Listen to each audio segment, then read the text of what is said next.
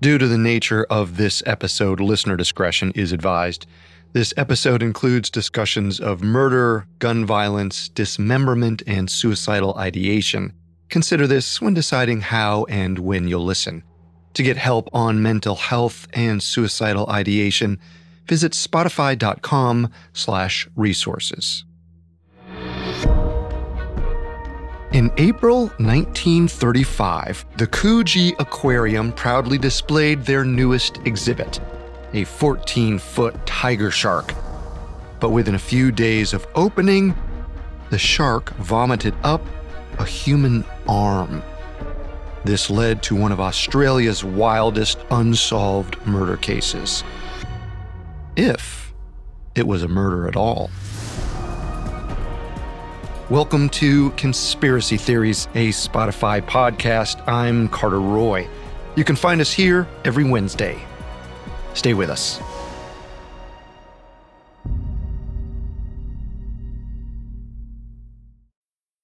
This episode is brought to you by Anytime Fitness. Forget dark alleys and cemeteries. For some, the gym is the scariest place of all, but it doesn't have to be.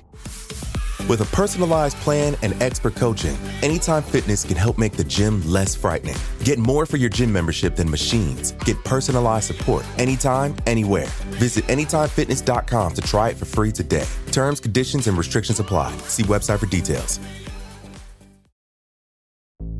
There's no better feeling than a personal win. And the State Farm Personal Price Plan can help you do just that. Talk to a State Farm agent today to learn how you can bundle and save with the Personal Price Plan. Like a good neighbor, State Farm is there. Prices are based on rating plans that vary by state. Coverage options are selected by the customer. Availability, amount of discounts and savings, and eligibility vary by state. This episode is brought to you by Visit Williamsburg. In Williamsburg, Virginia, there's never too much of a good thing. Whether you're a foodie, a golfer, a history buff, a shopaholic, an outdoor enthusiast, or a thrill seeker, you'll find what you came for here and more. So ask yourself, what is it you want? Discover Williamsburg and plan your trip at visitwilliamsburg.com. April 1935. A small crowd gathered around a pool at the Coogee Aquarium near Sydney. Only days earlier, a tiger shark was captured off the coast of Australia. Now it was the aquarium's main exhibit. But the shark was acting weird. For days, it had refused to eat anything. It seemed angry, irritable. Like a toddler throwing a tantrum, it couldn't communicate with its captors what was wrong. It started swimming around its enclosure faster and faster. The shark slammed into the glass wall and dove straight down to the bottom. The aquarium guests peered closer into the pool. They could see the shark swimming in erratic circles at the bottom, and then suddenly, it stopped. A pungent brown froth erupted from its mouth. Shark vomit. The scent was so rank it wafted up out of the water, spurring people in the crowd to plug their noses. Slowly, shapes floated to the top of the murky brown water. A bird's carcass had come up from the shark's stomach, the remains of a rat, another shark's head, and a human arm. Witnesses noticed that the forearm had a tattoo, two boxers facing off, one in red shorts, one in blue. Naturally, this made the local news, including the weekly newspaper Truth. Truth published a drawing of the tattooed forearm alongside the story. And that's how Ted Smith found out his brother might be dead. Ted went down to the police station and reported that the arm belonged to his brother, Jim Smith. The tattoo of the two boxers was unmistakable. Ted stated his brother left for a fishing trip in Cronulla a few weeks prior, and no one in their family had seen him since. Apparently, it was normal for Jim to take extended trips, so his wife hadn't worried much, until the drawing of his disembodied arm turned up in the tabloids. After giving Ted Smith their sympathies, detectives studied the fingerprints taken from the shark arm and found a match. 3 years earlier in 1932, one Jim Smith was arrested for allowing illegal gambling in his club. He was a known figure in the criminal underworld with ties to the mob, and his fingerprints from that arrest matched the severed arm. On the surface, a shark attack on a fishing trip seemed to explain everything.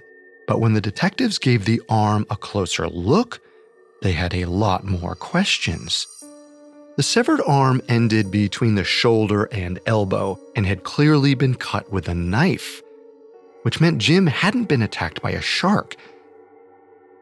He'd been attacked by a human. Detectives saw two options.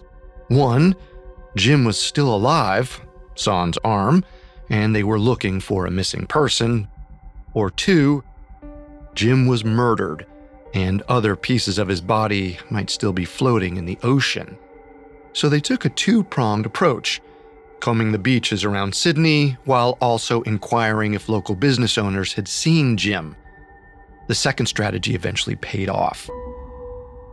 A barman at the Cecil Hotel told the police he'd served Jim on April 7th. Then, two hotel patrons remembered playing dominoes with Jim and his friend Patrick Brady the following day. They said that Jim and Patrick had been staying at a local cottage called Cord Joy on Toowoomba Street. The detectives followed the trail to the cottage, where they spoke to the owner, Percy Forbes. He reported that Brady moved out suddenly before his lease was up, and he'd left the place spotless. Before moving out of the furnished rental, Brady replaced the mattress and trunk and scrubbed down the walls. He also scrubbed down the rowboat that came with the cottage, as if he was covering up the scene of a crime. It didn't help that some of the detectives were already well aware of Patrick Brady. He'd been brought in on suspected forgery earlier that year, and authorities knew he was involved in Sydney's criminal underworld. This led to one of the major theories about what happened. Jim Smith was murdered at the cottage. His arm was cut off, and the rest of his body was crammed into the trunk, then dumped into the ocean. But as far as the police knew, Jim Smith and Patrick Brady were friends. Hoping for clarity, they interviewed Jim's wife, Gladys. They showed her a picture of Brady and asked if she knew him. Gladys did know him. Brady was a friend of Jim's. Then she told detectives that she'd received strange messages. First, somebody had called her neighbor's phone saying Jim would return the Monday after he left on his trip, which obviously didn't happen. Then her son received a letter. It read, "Son, keep your mother quiet. I am in a jam. I plead it's okay. Call the cops off. Tell your mom I will have plenty soon and we will be all right. They want me. Something in town. Never mind. Be a man for me. Your loving father, Jim Smith. Destroy this." Gladys insisted the letter was a forgery. It just so happened that Patrick Brady was a master forger. He was also one of a few people who had the neighbor's phone number. So, soon after speaking to Gladys, the police finally tracked Brady down at his new home. They knocked on the front door. Brady heard that knock and assumed the worst. He left his wife to answer it, and he booked it to the back of the house. He had every intention of fleeing, but Sydney detectives had him surrounded. They brought Brady down to the station and put him in an office. They let him sit there for hours, sweating him out. According to Brady, he asked for his lawyer, but the detectives ignored his request. He also claimed that they threatened to charge his wife with concealing a crime if he didn't talk. Finally, around midnight, Brady agreed to make a written statement. He explained that he'd known Jim Smith for years, but most recently, he'd been helping Jim blackmail a man named Reginald Holmes. Over the years, Holmes had hired Jim for a variety of illegal business ventures. Most recently, sinking Holmes' yacht to commit insurance fraud. but the scam didn't work, and Holmes couldn't pay Jim. So Jim got creative. He hired Patrick Brady to forge Holmes' signature and began cashing checks off his accounts. He told Holmes what he was doing and threatened to rat out all of Holmes' illegal operations if he challenged the checks. Then, Jim and Brady took it a step further, blackmailing Holmes for his business associates' signatures. Before long, Jim, Brady, and their friend Stanley Watson were cashing checks all over town. Brady said that he'd last seen Jim on April 10th. That day, he'd left Jim at the cottage he rented, but when he returned, Jim was gone. Brady insisted he hadn't seen Jim since, and he didn't forge the letter Jim's son received. Someone else must have written it. Maybe even Jim himself. After the interrogation, the police charged Brady with inducing a messenger to cash a forged check, and the magistrate set his bail extremely high to make sure he stayed behind bars while they kept investigating. This way, they had time to track down Reginald Holmes and make sure his side of the story lined up. When the detectives got to Holmes' house, he picked up his coat and accompanied them back to the station without a fuss, almost like he knew this was coming. But the rest of the day did not go so easily. At the station, Holmes denied knowing who Brady even was, much less having been blackmailed by him. In his official statement, he wrote, "I have never seen this man before, and he has never visited me at my shipyard nor my private home to my knowledge." Holmes did admit to knowing Jim Smith, but he said he hadn't seen him at all that year.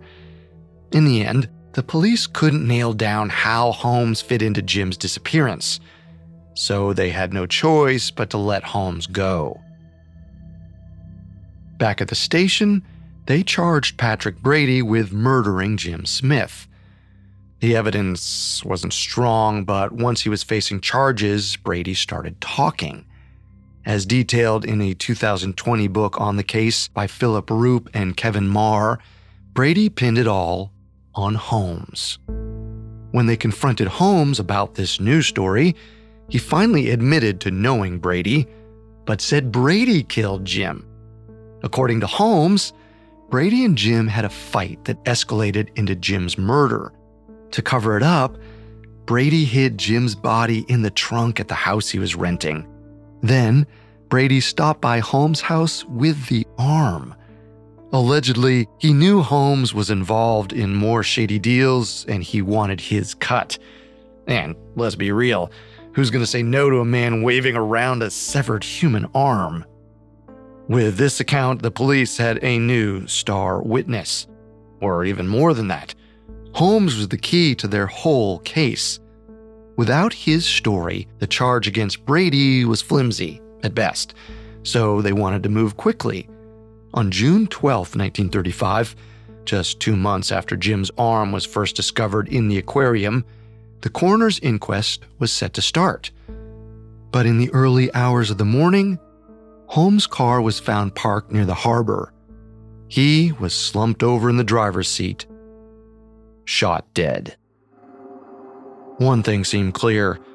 Whoever killed Jim Smith didn't want Holmes to talk, and for good reason. Because without Holmes' testimony, Brady was acquitted. He lived the rest of his life a free man and maintained his innocence until his death in 1965. Officially, the murders of Jim Smith and Reginald Holmes remain unsolved. But that's making a pretty big assumption. A major reason Patrick Brady was acquitted is because no one can prove Jim Smith was actually murdered. And it's possible Reginald Holmes wasn't murdered either.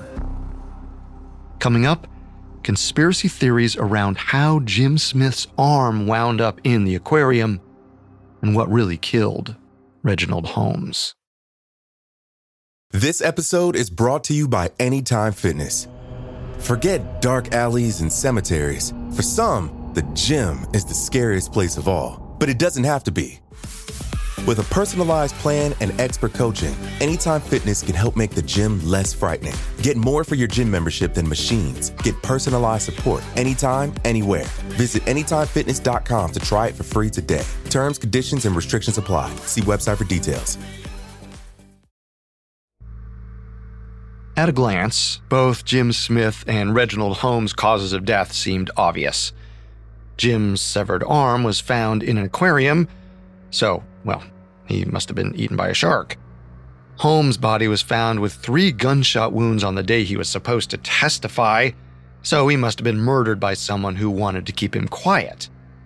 But in almost a century, neither case has been solved, so they aren't so cut and dry.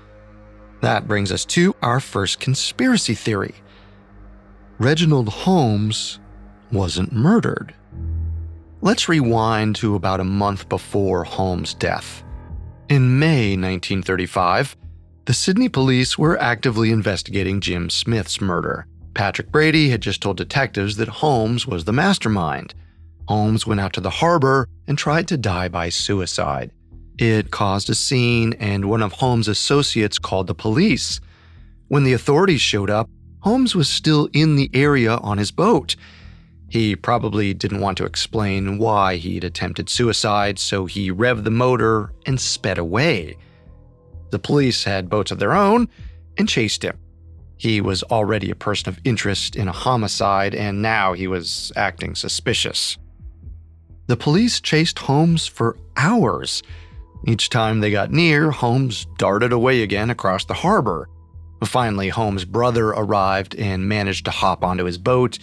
He somehow convinced Holmes to stop running and seek treatment for his injuries at the hospital.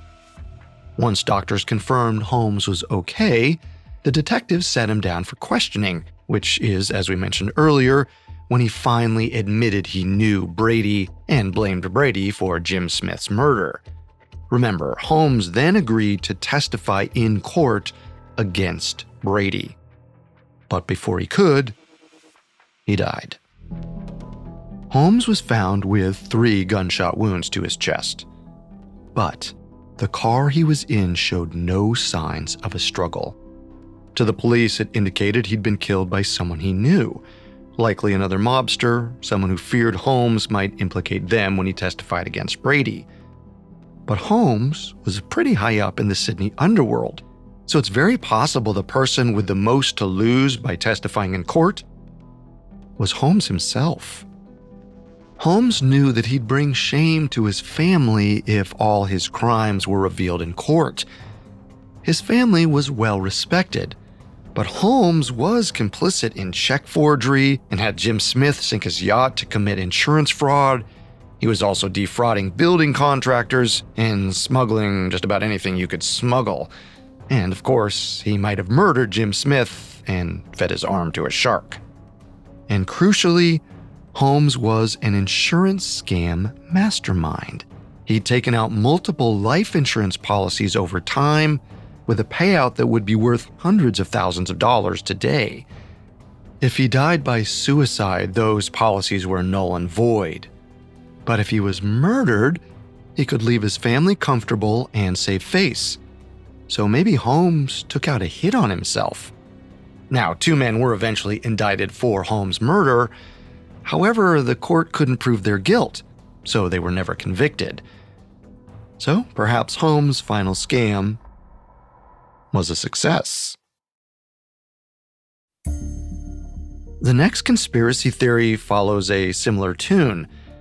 Jim Smith called the shots behind his death, too, because he wasn't murdered. He faked it. Before his arm was found in the Coogee Aquarium shark tank, Jim Smith was a low-level criminal in Sydney, Australia, but he was doing a lot more than just forging checks. He was also a police informant. Starting around 1920, Jim Smith owned the Roselle Sports Club. It boasted billiard tables and illegal betting on horse races. Through his small-time gambling ring, Jim made many connections in the Sydney underworld, and not just Brady and Holmes. Much like Chicago in the 1920s, Sydney was a hotbed of organized crime. We know Jim Smith had dirt on Holmes and was blackmailing him, but he likely had dirt on other criminals too. Because at some point, Jim got called down to the Sydney police station accused of stealing billiard balls. Jim caved hard, revealing his involvement in drug smuggling and offering to be a police informant in exchange for his freedom. The police struck the deal. Jim took Detective Sergeant Percy Ahrens out on a boat and told him everything about the smuggling ring. Jim also said he was worried that Holmes and his associates were going after another man who'd gotten on their bad side. Jim worried the crew might murder the guy. Everything went quiet for a while, until the police got wind of Jim's check fraud scam. They asked Jim what he knew, and he turned over an associate, con artist Stanley Watson. Stanley was the scam's face, cashing the checks. Jim probably didn't want to turn on his associate, but he had to keep his own record clean. Unfortunately for Jim, it backfired. Watson realized that since neither Jim nor Brady were caught in the fraud scheme, one of them had to be the man who turned him in. Brady convinced Watson it wasn't him, so the pair confronted Jim at his home, intimidating him and brandishing a gun. Jim gave them a few pounds so they'd leave him alone. Afterward, Jim's wife, Gladys, worried they hadn't given Brady and Watson enough money to shut them up. That very night, the Smiths showed up on Holmes' doorstep looking for a loan. But in that conversation, Jim and Gladys revealed the one piece of information that they definitely should not have told Holmes, that Jim was a suspected rat. The walls were closing in. Jim probably knew there was a target on his back, either from Watson and Brady, Holmes, or another one of the smugglers he'd sold out. The question is, was he scared enough to fake his own death? Remember, after Jim disappeared, his son received a letter, allegedly from Jim, saying not to worry, which makes sense. If he had to fake his own death, it'd be incredibly hard to live with the guilt of abandoning his son. And as far as we can tell, the police didn't look into the letter too closely. They took Gladys's word for it that the letter wasn't from Jim. But maybe Gladys was wrong. Maybe Jim really did write to their son. Then there's the arm. As one article in the Brisbane Telegraph said, nothing would have been known of the tragedy had the shark not swallowed the tattooed arm. It was amazing that, of all sharks in the deep, this particular one should have been caught. So amazing, it seems planned. First off, the arm had a distinctive tattoo, guaranteeing it would be identified, even in 1935 when DNA testing was unheard of. Second, it was known around Sydney that sharks were eating people. Since February, 3 swimmers at 3 different beaches had been killed by sharks. It was so bad, the local government hired bounty hunters to capture or kill sharks spotted offshore. One of the creatures captured was none other than the tiger shark in the Coogee Aquarium. The most important thing is, the idea of a man-eating shark was hot in the popular conscience. Thirdly, the arm was revealed in an extremely public manner. It literally appeared in front of an audience. We ran the numbers, and the odds of a shark eating a human body part in the ocean, then vomiting it up while in captivity, are extremely low. It seems much more likely that the arm was intentionally placed in the tank to make it look like Jim Smith had been eaten by a shark. Unlike a lot of aquariums today, the pool was open from the top for viewing, so it wasn't impossible to drop a severed arm into the tank, along with some poison that would make the shark vomit. And when the shark died a few days later, it underwent a full examination. There was no other evidence of human remains in its digestive tract. If a hungry shark did try to eat Jim, well, it probably would have swallowed more than an arm. This theory was especially popular among local fishermen who were all familiar with Australia's shark population. But here's where the theory gets slippery. Would Jim Smith have been able to cut off his own arm? To fake his own death, Jim would have had to pull a James Franco in 127 hours. Then he'd have to slip it into the aquarium without attracting attention as a man missing an arm. And on top of that, he'd have to survive the major injury. Well, people do survive losing arms all the time, but that's typically with medical assistance. Lastly, Jim removing his own arm doesn't entirely line up with the evidence. During the investigation, detectives had a medical officer examine the arm. He found no evidence of any blood oozing from the wound, which could indicate that the arm was removed from an already dead body. It is possible Jim used a tourniquet, then raised his arm above his chest to remove as much blood as possible from the limb before severing it. But there is a simpler solution. The arm was planted by Jim's killer. Whether it was Brady, Holmes, Watson, or another mobster, they wanted to send a message, like the horse's head in The Godfather.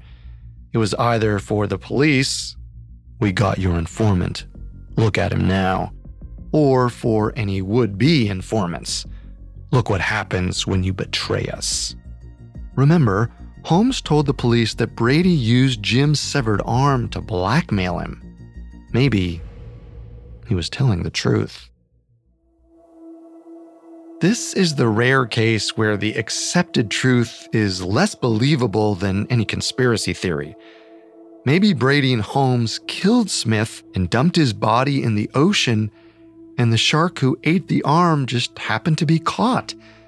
And maybe Holmes was killed by a fellow criminal to keep his secrets secret. But I can't say the arm's appearance in the aquarium tank was a coincidence. Nor can I say that Reginald Holmes and Jim Smith didn't plan their fates. What is clear is that someone got away with their crimes. And when the story is hard to swallow, the truth will always come bubbling back up. Thanks for tuning in to Conspiracy Theories, a Spotify podcast. Among the many sources we used, we found the book Shark Arm, A Shark, A Tattooed Arm, and Two Unsolved Murders by Philip Roop and Kevin Marr, and the collection 12 Crimes That Shocked the Nation by Alan J. Whitaker, extremely helpful to our research. Do you have a personal relationship to the stories we tell? Send a short audio recording telling your story to conspiracystories@spotify.com.